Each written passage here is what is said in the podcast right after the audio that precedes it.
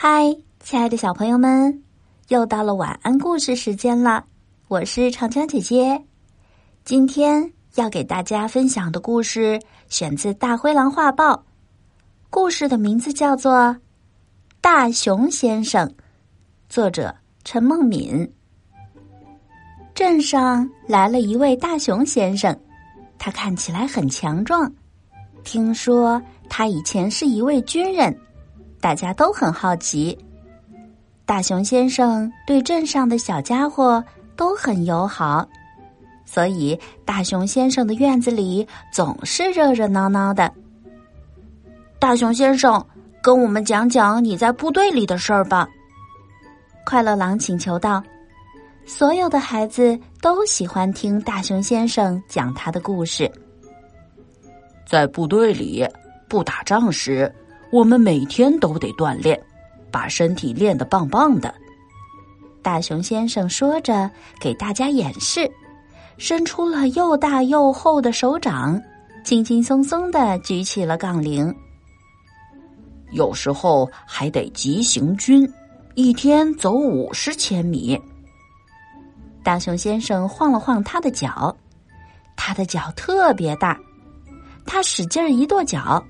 草地上就有了一个深深的坑。胖猪听大熊先生说着部队里的故事，又低头瞅了瞅自己的脚。胖猪在学校跑步常常是倒数第一，要是他有大熊先生的大脚，也能跑得飞快吧？大家都很喜欢大熊先生，都说长大后要成为像他那样的人。去当兵保家卫国。只有胖猪从来没想过长大后要像大熊先生一样。大熊先生力气大，跑得快，跳得高，胖猪正好相反。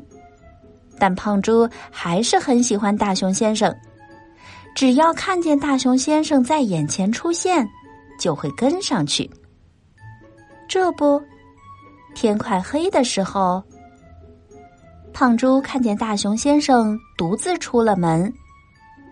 咦，大熊先生去干嘛呀？胖猪悄悄的跟了上去。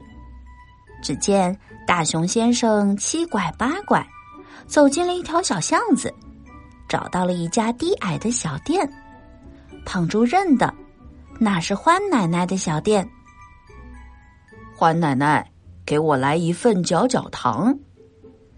胖猪真没想到，大熊先生居然拿着两根小棍儿，把糖不停的搅来搅去，脸上露出快活的笑容，就像小孩子一样。大大熊先生，你怎么也爱吃这种东西啊？胖猪结结巴巴的问。在他眼里，大熊先生简直就是超级英雄。超级英雄可能跟普通人很不一样。哈哈，我是在这个镇子上长大的，我小时候超级喜欢吃欢奶奶的搅搅糖。来，给你一份。原来大熊先生小时候也是普普通通的小熊呀。胖猪拿着搅搅糖，一边搅一边想：我也要努力锻炼。等我长大了，也要成为大熊先生那样的军人。